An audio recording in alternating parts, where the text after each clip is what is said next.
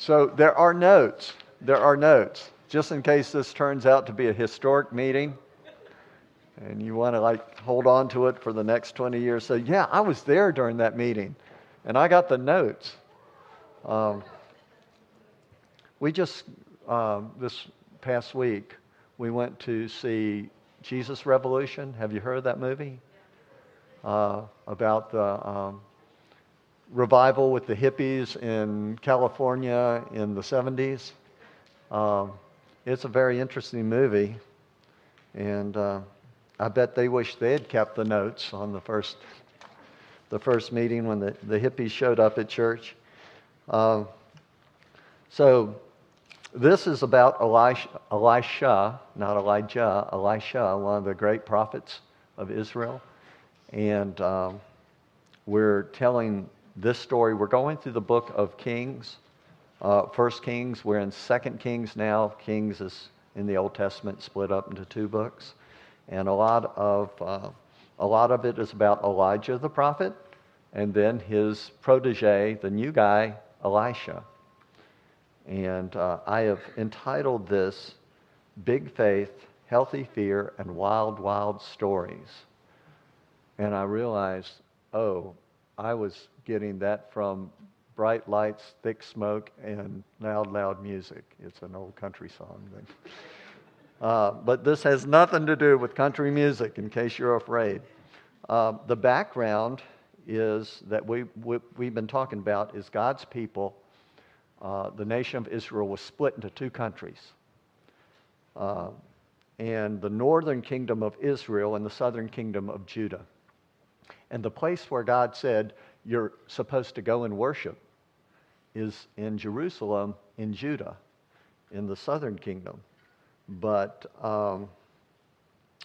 the kings in Israel, they didn't want people going down to Judah. So they decided to like give them an alternative place to worship. And just to make it extra special, they put golden calves in these worship places. You would have thought that they had known enough to know the golden calf was not really something that God really liked.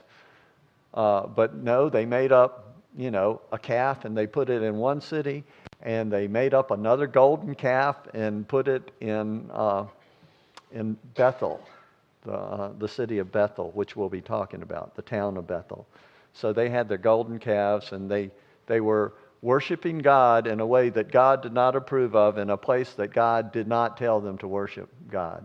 But that was their way of keeping the people from all going down to Judah, and then, the country reunifying.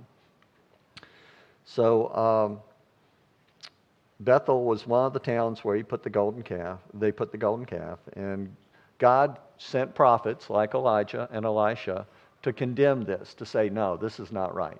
You need to do what God says. So today's story starts after Elijah the prophet has just been carried off by fiery chariots into heaven. And Elisha, whose name is really similar, but he's not related to Elijah.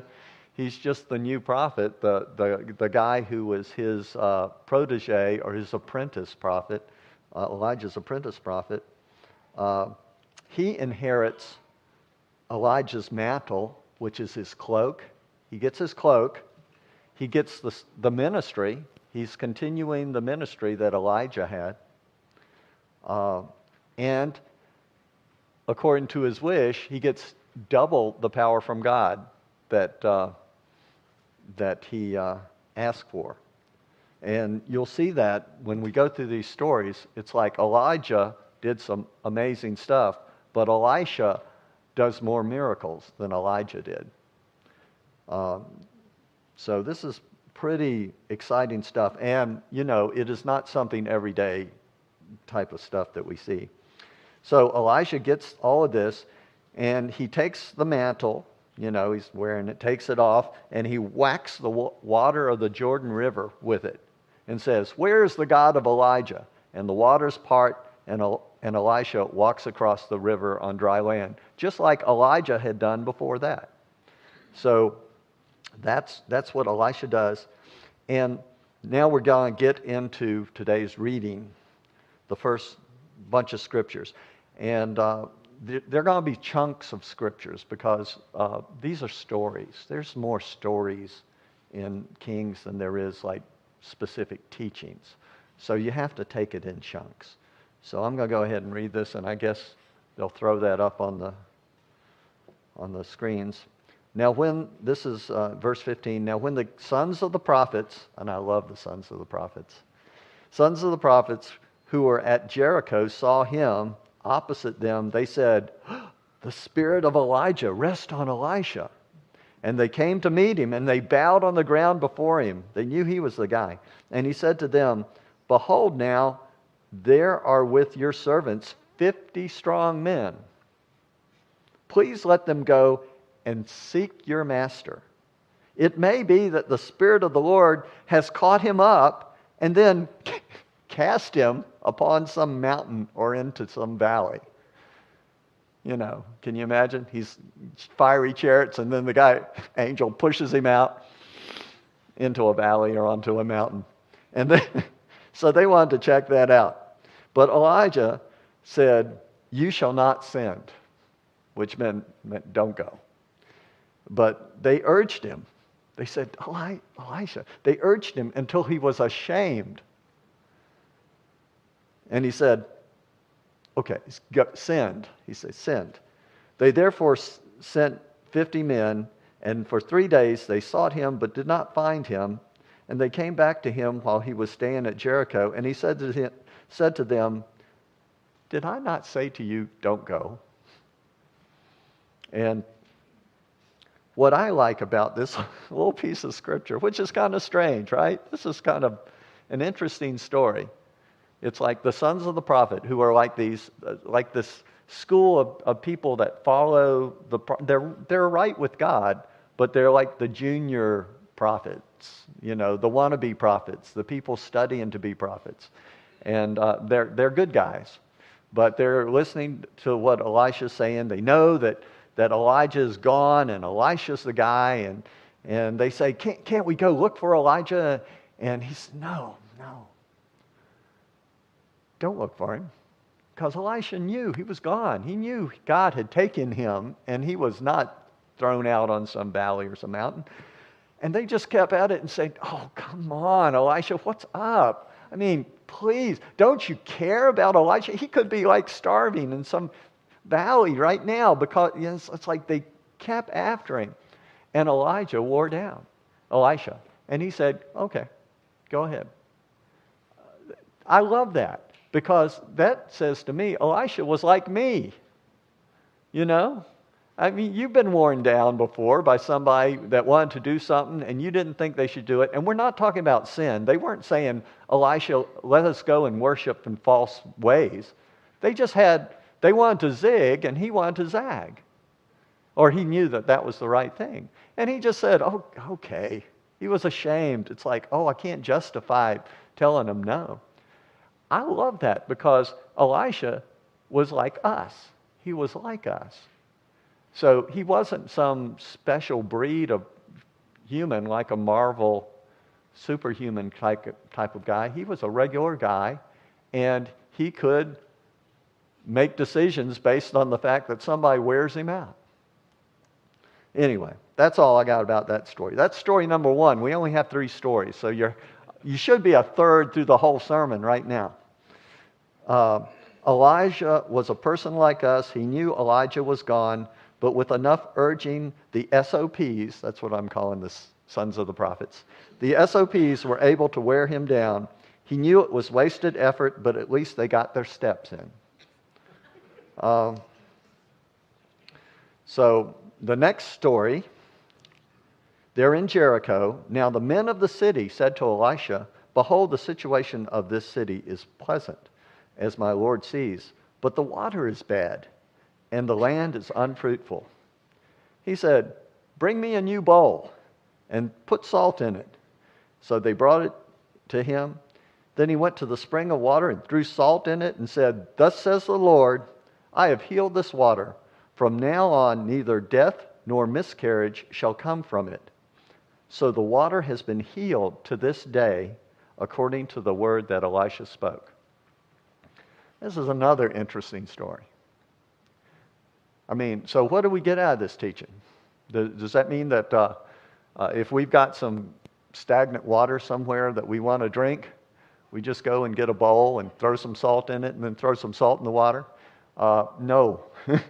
That is probably not the right idea. Ask a Boy Scout. They would say that's not going to work. We're not talking about science here. This is not science. And this is also not magic. There was nothing magical about the bowl or the salt. It was just a bowl, a new bowl, and salt. It wasn't alternative medicine, good or bad. It was just what God told Elisha to do, we are assuming based on the story. But when Elisha took this salt and threw it in the water, the words he said, I think, are super important. Thus says the Lord. He's speaking as a prophet from God. God's telling him this. He's saying it out loud. I have healed this water. God healed the water. God healed the water, which is really cool because we serve the same God that healed the water. We don't have to fetch a bowl of salt and do that if God doesn't tell us to. But we can pray for God, and God heals. God can heal. And I love the phrase, to this day. So the water has been healed to this day. So this happened a long time ago when they're writing the book of Kings. People wrote the book of Kings. Inspired by God, it's in our scripture, but somebody wrote this down. But they're writing it down maybe years, maybe centuries after the fact. And what they're saying is, if you go back to Jericho, that water's still good. It was bad, now it's good. What God did stayed put. And you'll see that phrase throughout Kings where they're saying, this was a bad city and the people hated God and they're that way to this day. Or this is a good thing. God healed the water, and it's even healed now. So just a phrase to look for in the scripture. Okay, that's story number 2. We should be 2/3 through the sermon right now. Story number 3. This is great. I'm glad you're all here. I hope you all leave edified and full of the Holy Ghost and happy.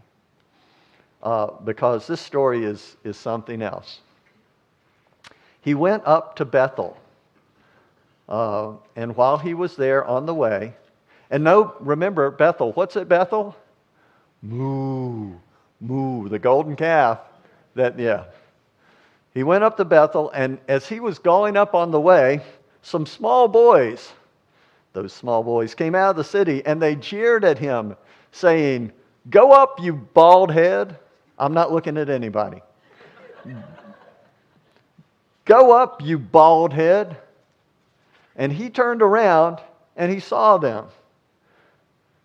It's kind of like when the kids were standing around me and I turned around, but I didn't say anything like this to them.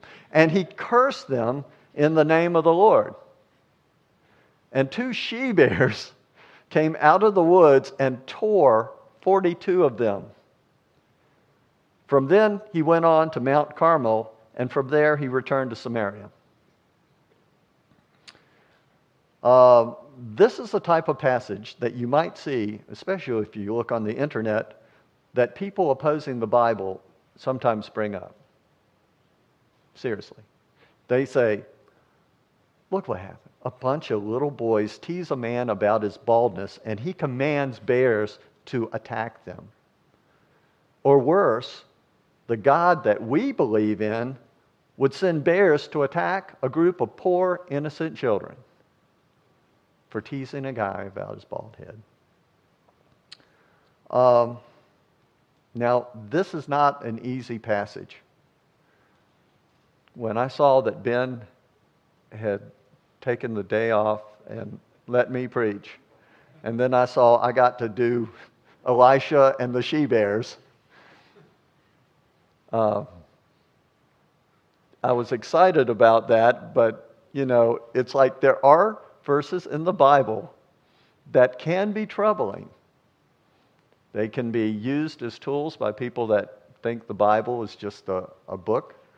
They can trouble even Christians. You know, Christians can read this and say, huh? How can this, you know? But let me tell you, our God is a good God. God is good. The Scripture says God is love. Our God is a righteous God. And His righteousness and His goodness are not in conflict. He is good and He is righteous. He is a God of justice. So when we run into something like this, our default should be, and you probably know this, God is good, God is great, you know, from the blessing in the olden days. God is good, God is great. You should default to that and not just jump to some like, oh, why would God, you know, you can say, I think God does not mind at all. When we are confused, He knows it. We can go to Him and say, Lord, I don't understand this. He might even show you. He might even show you what's going on here. But as Christians, we need to default to God is great, God is good, and start there and not just, you know, just get all offensive and go nuts. We shouldn't do that. There's people on the internet that will do that for us. But it's not an easy passage because the Hebrew, the original language, literally used the words little and boys. You can look it up. They're two separate words, little and boys. So it does mean, it does say little boys. But the phrase, if you look at it, comparing it to other ways that the phrase little boys is used, it might be referring to, you know, teenagers, for one thing. People on up to, you know, about the time they're able to get married. I think little sometimes refers to women of marriageable age, you know. So I think you can at least think teens, okay? But also, this phrase, little boys, can refer, this is in that culture, I'm not talking about this culture, but there is a correlation, can refer to servants. Servants.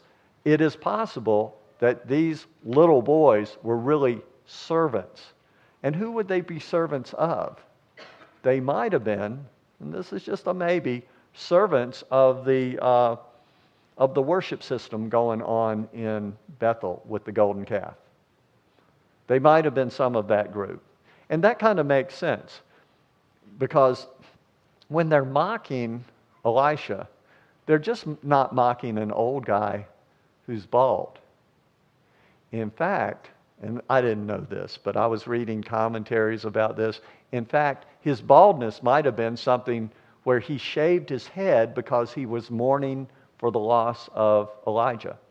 That's possible. He might not have been a naturally bald guy. He might have been somebody who, you know, shaved his head. But what they're doing when they're confronting Elijah, they're not ignorant of who he is. They're not ignorant of who he is. And when they're saying, go up, that's another phrase. It's kind of, what does that mean? Because he's going up to Bethel, but also they knew that Elijah had gone up to heaven. And they might have just said, go on away. Go on up to heaven like Elijah did. You know, get out of our face. What are you doing coming, rattling our system here? You know, so there's a lot of things we don't really know. And it's interesting to think about these things. And maybe God will use this information if somebody comes and says, do you know that God, you know, sent a couple of she-bears to tear up little kids? Also, the thing about tearing. Yeah, that's the word tear. But I'll tell you the truth. On a regular basis, my cat tears me. You know, so I'm thinking a she-bear. One little she-bear swipe is a lot worse than my cat's. But it's not, I shouldn't bring this up. I debated whether to because you'll probably go and look. You don't have to look. There's this awful picture on the internet, a line drawing. I sure hope it wasn't out of a children's curriculum. Probably not, but it's on a number of sites. Just a drawing of these she bears like gobbling up these kids. And it's like, you know, here's the story. It doesn't say that. It doesn't even say, you know, the Bible's not embarrassed to use the word kill. It's not even saying that these kids were killed, even if they were kids. So the reason that these bad boys from Bethel, I didn't invent that, I saw that, I like that, bad boys from Bethel. That could be your new punk band if you wanted it. Bad boys from Bethel. The reason that they were mocking him was they were showing disrespect for God's prophet. They were just dissing God's prophet. They were not afraid of the consequences of what they were doing. And they did not have a healthy fear of God. And yes, it was God that sent the bears, not Elisha. I saw another picture online, it maybe from a coloring page. I expected to see a bunch of coloring pages about this, you know, how they have for Sunday school. I didn't see that many. And sometimes the bears kind of looked like teddy bears on the ones. But there was one picture, and I saw it once but couldn't find it again, where it shows Elisha, and he's like pointing at the people, and these bears are attacking. It's kind of like he's saying, "Sick 'em, bears!" You know, he didn't do that. He did not do that. And the cursing, he wasn't like cussing them out. He was asking God to give them what they deserved. So that's the deal. So that's the story. Now you've heard it. The bad boys from Bethel and the she-bears and Elisha. So what can we get out of it? I want to zoom in on this fear thing for a little bit.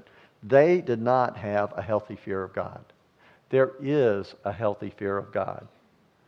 There is a healthy fear of God. We certainly can't say that our society right now has a healthy fear of God. Doesn't have a healthy fear of God.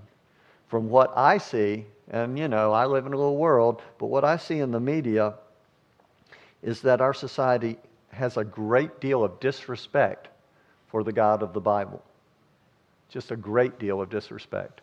There's a lot of like supernatural TV shows where they kind of have a God figure that's not like really who God is, but it's just kind of a sign of disrespect, I think.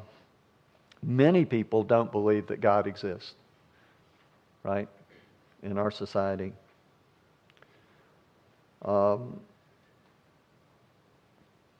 Christians, this is a little side, Christians behaving badly does not help the situation at all.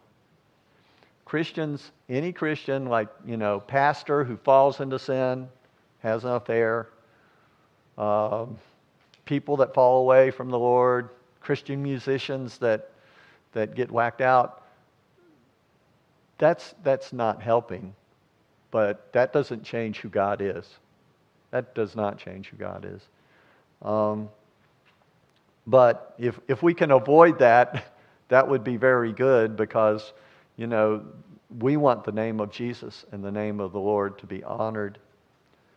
And I do see plenty of examples in our society where there's just this disrespect for God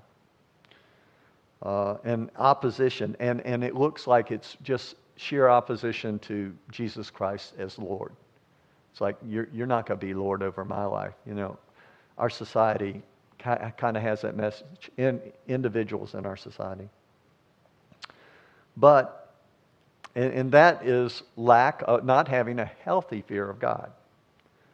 But it's also important for us as Christians to have a healthy fear of God, not an unhealthy fear of God.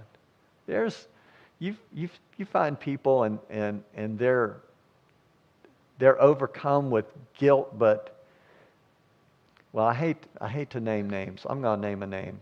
Kind of the Jerry Lee Lewis syndrome. There were musicians, especially back when I was growing up, that grew up in the church, but then they got into rock music and the rock music lifestyle. And they kept switching back and forth like a light switch. You know, I got to get right with God. Oh, I'm going to get into all of this stuff. And just back and forth. That's what comes out of having a knowledge of God, but not having a healthy fear of God. That's one of the things that comes from that. So we don't want a cringing fear like possibly some of those with guilty consciences that didn't change, and they just wanted to keep God as far away from themselves as they could. We don't want to be like that. That's the saddest to me. That's really sad. I feel sorry for people like that because they're not enjoying the relationship they could have with God. They have the knowledge of God, but they're like, you know, stay away from me. You know, when God is wanting to restore them and make them who they have been called to be, but they're like, you know, oh no, you're going to take away all my fun, and you know, like that. We don't want to be like that. So that's a bad, that's like what I call a cringing fear of God. It's kind of like Adam and Eve in the garden. God comes walking through the garden, wants to have fellowship with Adam and Eve, and they're hiding from him.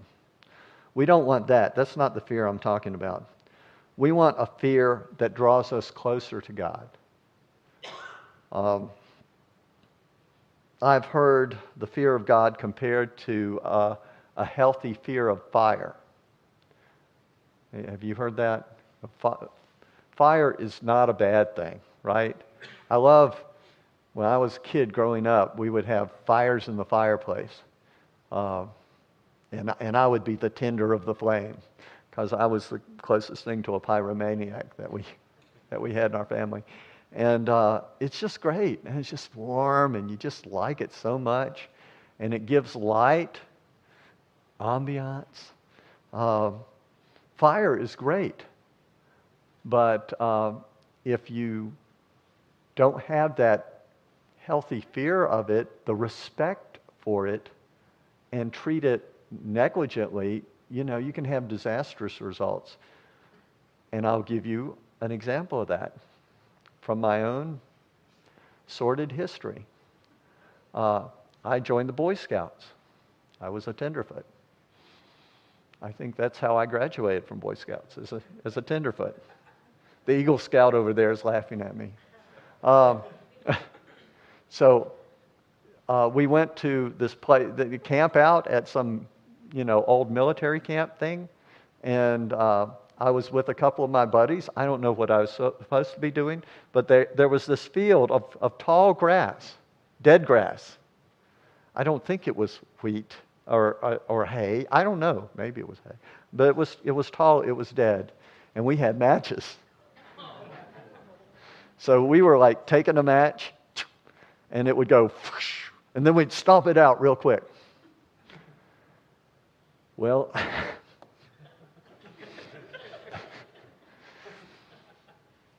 that's when it would have been good for me to have a healthy fear of fire.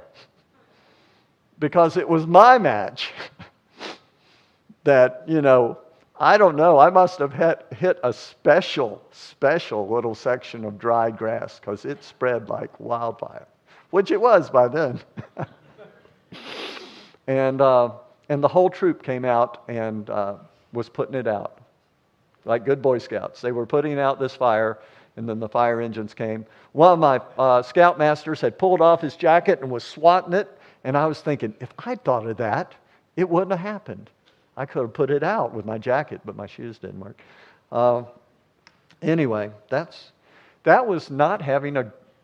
Well, it was stupid, yes, but it was also not having a healthy fear of fire. And that's kind of...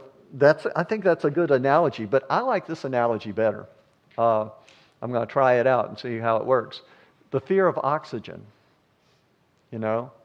We need to have a healthy fear of oxygen. Well, not exactly a fear of oxygen, but a fear of not having oxygen. And I think we probably all have that. You know, if we don't have oxygen, we're going to die.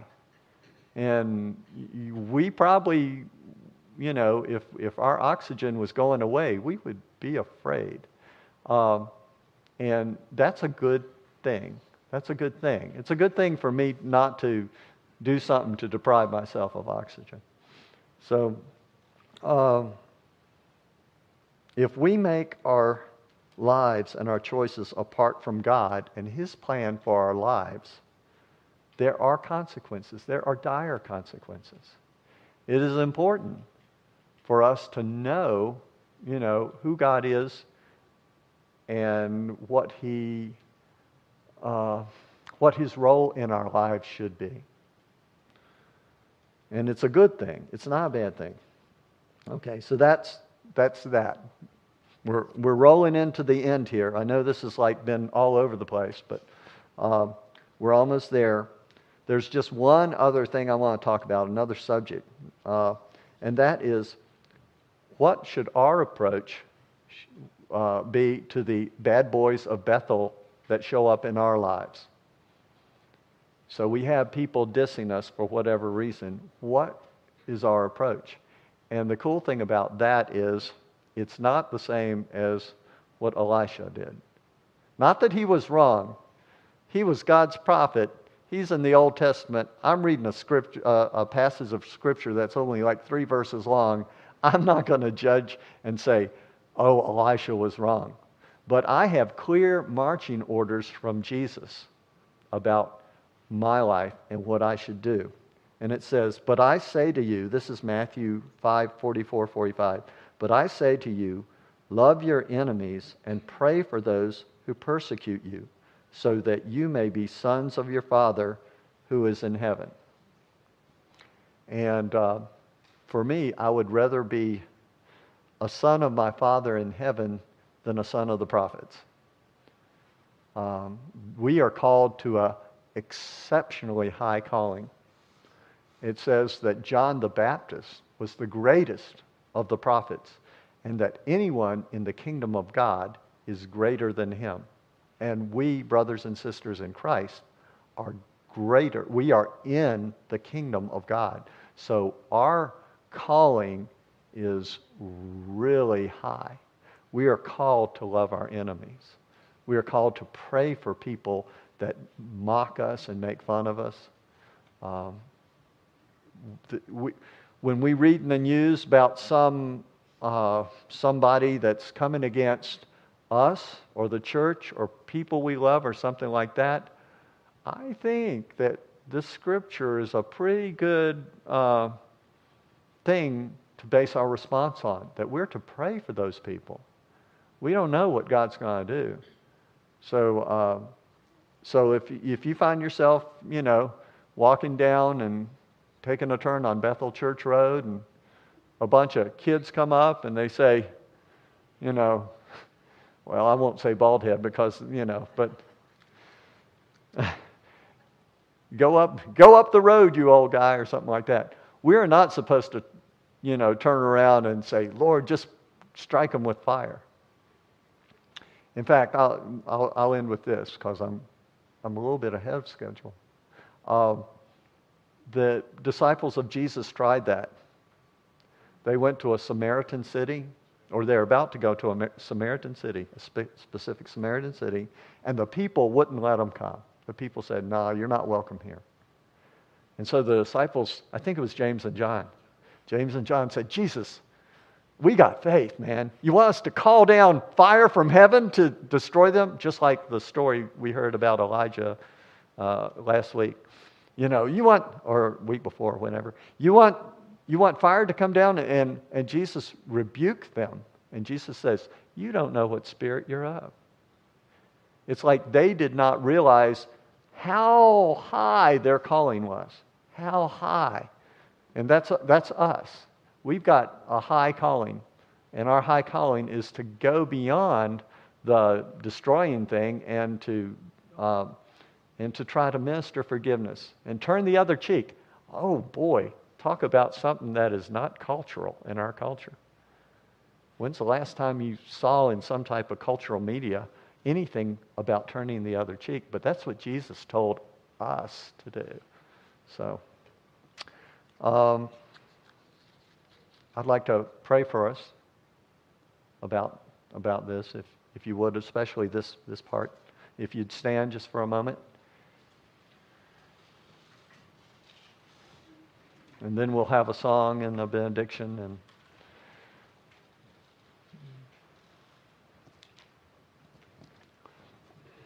Father, we are so humbled and amazed that you call us to be your children, to be sons of the Father. Lord God, we ask that you would enable us to behave like sons of the Father. And Lord God, that you would give us such a vision of you that it is our delight, that the fear of God would not be something we don't want in our lives, but that we would delight in the fear of the Lord, that we would give you so much place in our life that you would drive out the things that would hurt us and destroy others. And Father, I pray especially, Lord God, for our enemies, that you would help us to see our enemies the way you see them. Help us to be your children and bless those who curse us and love those who hate us, in Jesus' name.